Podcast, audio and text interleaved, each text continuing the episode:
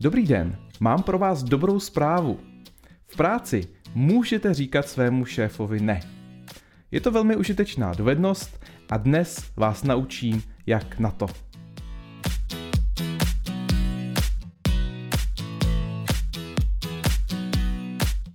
Vítejte u podcastu Další kroky. Tenhle podcast je plný příběhů, které jsem zažil, slyšel a četl. Jsou to příběhy, které vám doufám pomohou nahlížet jinak na to, co doma i v práci děláte. Jsou to příběhy, které vás inspirují, překvapí, pobaví a něco i naučí. Já jsem Jiří Benedikt, jeho tvůrce a hlas. Pomáhám lidem ve velkých firmách s inovačními projekty a jako lektor inovačních a digitálních dovedností. Tohle už je devátá sezóna mého podcastu. Neznamená to, že to je devátý rok. Já dělám vždycky dvě sezóny za rok, jednu na podzim a jednu na jaře. A každá má pět až šest dílů. Novinka je, že od této sezóny bych chtěl ty sezóny postupně zrušit, neuvádět. Dřív to mělo smysl, protože jsem to točil všecko najednou v jeden den, celou sezónu. Dnes už v duchu eh, leanu, lean managementu a One Piece Flow točím ty díly po jednom, vždycky každý měsíc. Tohle mi umožňuje po každý něco malinko na tom zlepšit, něco se naučit, zlepšit kvalitu videa nebo prostě něco udělat jinak. Eh, od asi, myslím, že to byla šestá sezóna nebo sedmá, eh, začínám točit i video a dávám ty podcasty i na YouTube.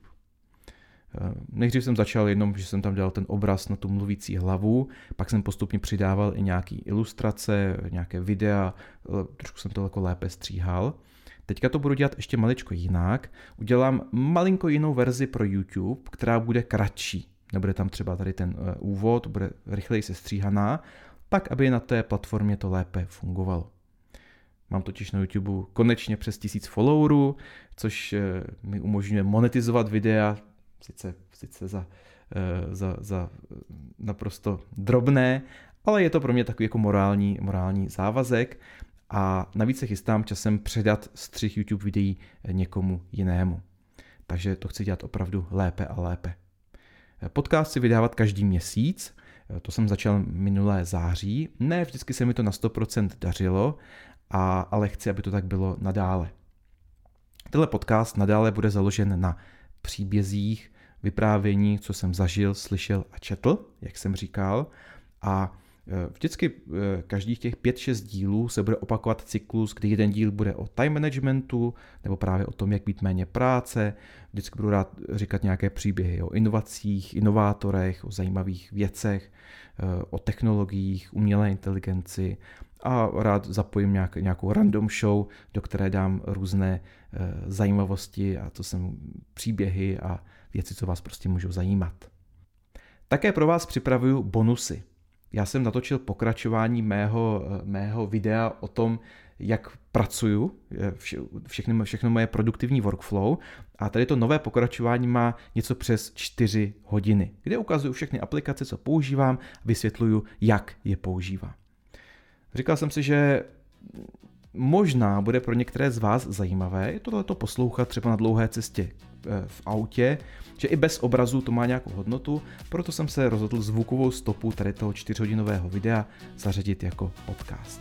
Takže doufám, že se vám to bude líbit. Takže díky moc a pojďme na tento současný díl a to je umění říkat ne. Nejprve vám řeknu příběh jedné ženy zaměstnané u mého klienta. Říkejme ji třeba Petra. Petra je office manažerka. Je velmi schopná, pracuje na spoustě věcí. Ale před pár lety se cítila fakt hodně přetížená, protože se toho není navalilo moc. Seděla v práci každý den do noci, pak ještě večer doma řešila maily a práci dodělávala o víkendu. No a tohle trvalo několik měsíců. A bylo to nejhorší pracovní období jejího života. Říkala si, že tohle už nechce, aby se někdy opakovalo. Počase se ta situace uklidnila a práce bylo zase tak akorát. Další měsíce byly celkem fajn, všechno stíhala, práce jí bavila, byla odpočatá, no a v tom jí do klína přistál nový projekt. Firma bude pořádat konferenci pro zákazníky a ona to bude mít na starosti. Úplně se jí sevřel žaludek při představě, že zase dostane spoustu práce a dostane se na okraj zhroucení. Jednoho dne vešla do kanceláře svého šéfa. Klepaly se jí kolena, potily se jí ruce a jímala jí hrůza při představě, eh, co se zrovna chystá udělat. Přistoupila k jeho stolu, sebrala všechnu odvahu a šla na to. A říká, šéfe, já se hrozně omlouvám, ale tu konferenci nemůžu vzít si na starosti, mám úplně naplněnou kapacitu a obávám se, že to není časově reálné, abych to zvládla. Tak, chvíle ticha a napětí, šéf nic neříkal. Čekala, co se stane, dostanu rovnou vyhazov, nebo jenom z prda, co si to dovoluju. Po chvilce přemýšlení ten šéf říká, no, jako rozumím a chápu, eh, tak já to zadám někomu jinému, kdo má volněji. Petra nevěřila svým uším, eh, hrozně se obávala tady toho rozhovoru, sbírala odvahu říct šéfovi ne. No a konec to prošlo takhle hladce. Neuvěřitelné. Podobné příběhy mi říkají lidi na mých školeních a mý klienti často. Tuhle situaci jsem zažil i já sám, naštěstí celkem z kraje mé kariéry, takže jsem si umění říkat ne manažerům docela osvojil. Eh, ano, šéfům a šéfkám můžete říkat ne. Pokud se to nenaučíte, může se stát, že budete v práci výrazně déle, než chcete a celé se to může rychle proměnit z přetížení k vyhoření a možná ještě někam hůř. Asi určitě nejde přijít za vedoucím do kanceláře, bouchnout do stolu a říct, tohle já dělat nebudu. Je na to potřeba jít chytřeji a já vám dneska ukážu jak. Nejprve si ale řekneme, proč vlastně neradi říkáme ne. V práci je to celkem jasné. Vždycky nás učili, že v práci je naším úkolem dělat to, co váš manažer řekne a odmítnutí znamená nesplnění úkolu a za to hrozí postih. E, to je možná tak v armádě, ale v kanceláři to tak rozhodně není. Další důvod, proč neradi říkáme ne obecně v životě, vychází z evoluce. Já často rád říkám, že jsme nedostali softwarový update do našeho mozku už 100 000 let. Jsou to perfektní stroje pro přežití v prehistorické tlupě v jeskyni. No a v takovéto komunitě bylo potřeba, abyste byli týmový hráč, moc neprudili, přispívali nějak svou prací skupině, protože na každém záviselo přežití. Pokud se vaší tlupě nebo ve vaší tlupě objevil nějaký buřič, prudič nebo budiš k ničemu, eh, rychle si s ním poradili, vyhození do pralesa, kde daný jedinec už jako dlouho sám nepřežil. Takže dělat takovéto věci bylo eh, vlastně ohrožení vašeho života. Proto ten mozek usilovně nám brání eh, dělat věci nebo chovat se nebo dělat cokoliv, co by se mohlo nelíbit vaší skupině. Když tedy řeknete šéfovi ne, váš prehistorický mozek se vážně obává, že je to jednání, kvůli kterému vás tlupa vyhodí do pralesa a vy brzo umřete. Proto je to tak nepříjemné. Říkat ne pro nás lidi je nepříjemné tak hodně, že spousta lidí raději řekne ano, aby se tomu vyhla. Já jsem se brzo v práci naučil jednu jednoduchou věc. Často za mnou můj manažer přišel a říkal, Jirko, potřebuju, abys udělal ještě tuhle nabídku pro klienta. A já mu říkám, no ale já to mám teďka strašně moc, eh, nevím kam dřív skočit. A on říkal, no počkej, na čem teda vlastně teďka děláš? A já říkám, mm, no, no víš, tady ten projekt, tamhle to, no takže vlastně ani nevíš, eh, kolik toho máš, takže to zvládneš. Na základě tady těch zkušeností jsem se naučil vždycky mít naprosto kompletní přehled o tom, na čem dělám. Měl jsem připravený dokument, kde byly všechny projekty a velké věci, které jsem měl zrovna na talíři a k ním jsem měl napsaný odhad, jak dlouho mi asi zaberou a dokdy to musí být hotovo. Takže když šéf přišel znovu s něčím, dokázal jsem mu hnedka říct, na čem dělám a jestli to, co, s čím, co on přišel, jestli je to reálné nebo ne. Takže první tip, mějte vždycky detailní seznam toho, na čem děláte. Teďka si představte Zuzanu, projektovou manažerku. Eh, na svém seznamu, eh, na čem zrovna dělá, má třeba tyhle věci. Připravit vánoční večírek v prosinci, eh, otevření nové pobočky v Berlíně, vytvoření manuálu pro nové zaměstnance a produkci firmního podcastu, což je věc, která se opakuje každý měsíc. A přijde za ní její manažerka Eva a říká, Zuzano, máme tu nový projekt. Je potřeba udělat redesign webu. A ty budeš projektová manažerka. Zuzana ale absolutně nemá kapacitu vzít další projekt, že by právě v práci trávila noci a víkendy, což rozhodně nechce. E, takže říká Evě, milá Evo, ráda se ujdu webdesignu, momentálně dělám na těchto čtyřech projektech, které mě vytíží na 100%. A teďka se Zuzana může zeptat e, Evy, když teda redesign webu je nová top priorita, který z těchto čtyř projektů mám upozadit, abych se tomu mohla věnovat. Takhle to zmiňuje a navrhuje Greg McKeown v knize Essentialism, Disciplined Pursuit of Less, nebo Esencialismus, disciplinovaná snaha o méně, což je mimochodem výborná knížka. Eh, ale já bych na to šel ještě trošku chytřeji a rovnou manažerovi nabídl řešení. Takže na místě Zuzany bych řekl, Evo, je listopad, já teďka dělám na těchto čtyřech věcech, které mi zaberou 100% času na projekty. Eh, co třeba s tím začít, až bude po vánočním večírku, někdy v půlce prosince nebo v lednu? Tohle už je pro šéfa ještě stravitelnější, eh, není to takové to jako nahaté ne, kterého se lidi bojí nejvíce. Jo, vlastně vy vlastně už navrhujete rovnou i řešení a pro toho šéfa je to snadné. A teď otázka, jak bude Eva reagovat. Podle mé zkušenosti 9 z 10 šéfů na takovéto jednání přistoupí. Nemyslím si, že by šéfové jako Eva nebo i ti skuteční cíleně přetěžovali lidi.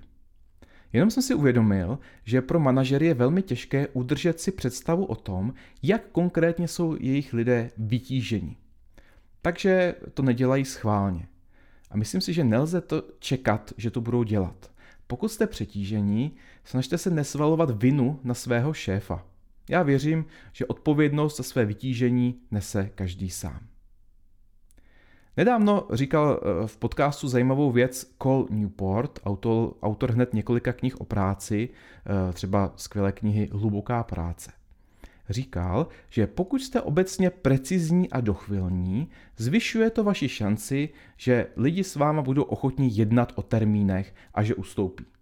Čili pokud jste chaotik, který nestíhá termíny a nemá věci pod kontrolou, nebudete mít moc silný mandát eh, na to říkat ne.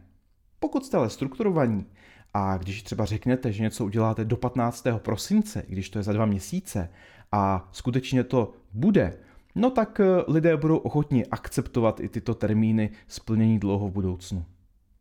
No a pak je tu ten desátý šéf, který není ochoten jednat.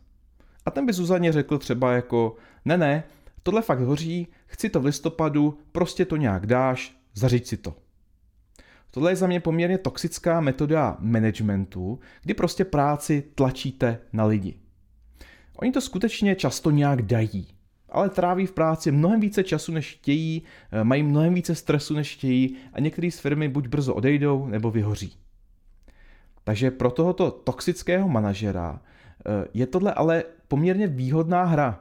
Jo? Tlačit na lidi je poměrně jednoduché, nevyžadujete moc plánování, leadershipu, no a ten manažer toxický bude mít splněné cíle, eh, ušetří na mzdových nákladech, protože bude potřebovat méně lidí, přičemž nenese žádné následky v podobě toho, že lidi se často točí a e, že mají psychické újmy. Četl jsem nedávno článek jedné psycholožky, která říkala, že tohleto často dělají šéfové, kteří jsou sami workholici a nutí e, hodně pracovat i svoje lidi, protože tím normalizují své chování. Stejně jako třeba alkoholici často nutí pít lidi kolem ze stejného důvodu. Častá manipulace je zejména ve startupech, eh, kdy šéfové eh, a zakladatelé říkají svým lidem, eh, musíte do toho dát úplně všecko, protože jste součástí něčeho velkého, co změní svět. No a přitom je to třeba startup na novou aplikaci na animované GIFy. Takže ne všechny startupy mění svět, ne vždy se součástí něčeho velkého. Nejvíce pod takovýmto šéfem trpí lidé, kteří právě neradi říkají ne.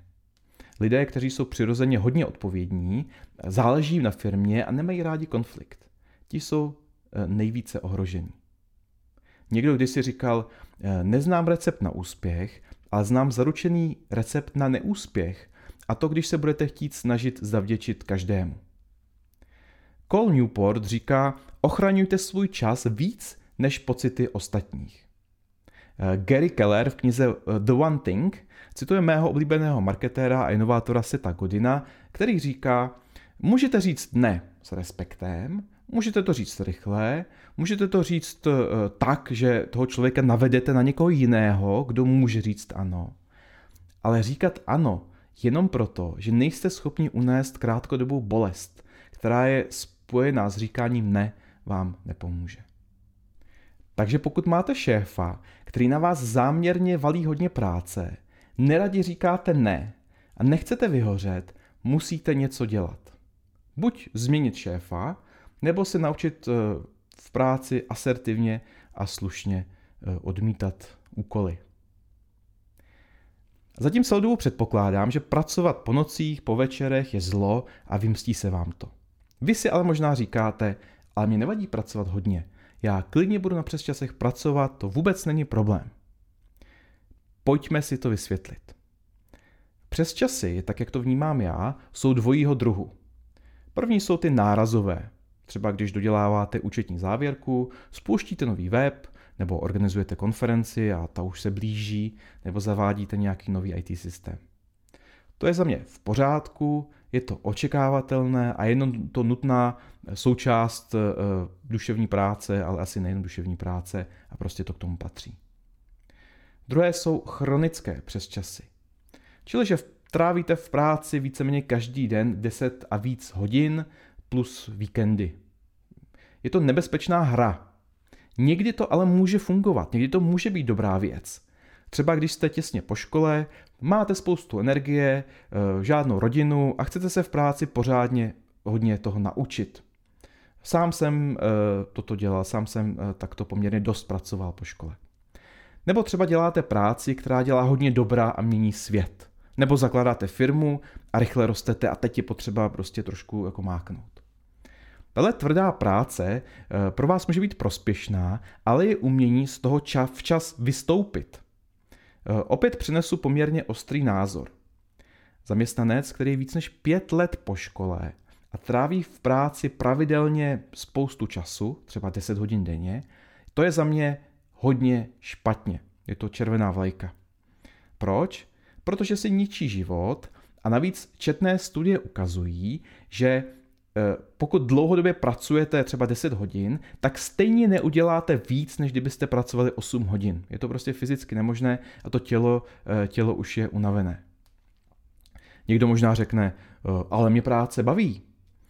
Na tohle já říkám, práce je jako slanina.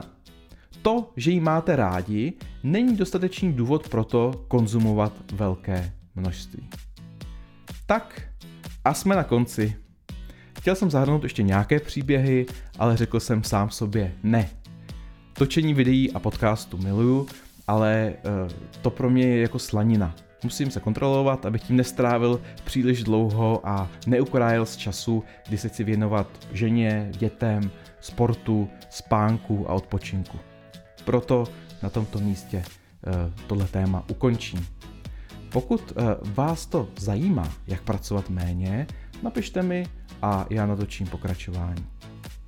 Já jsem Jiří Benedikt a díky, že posloucháte a díky, že se díváte.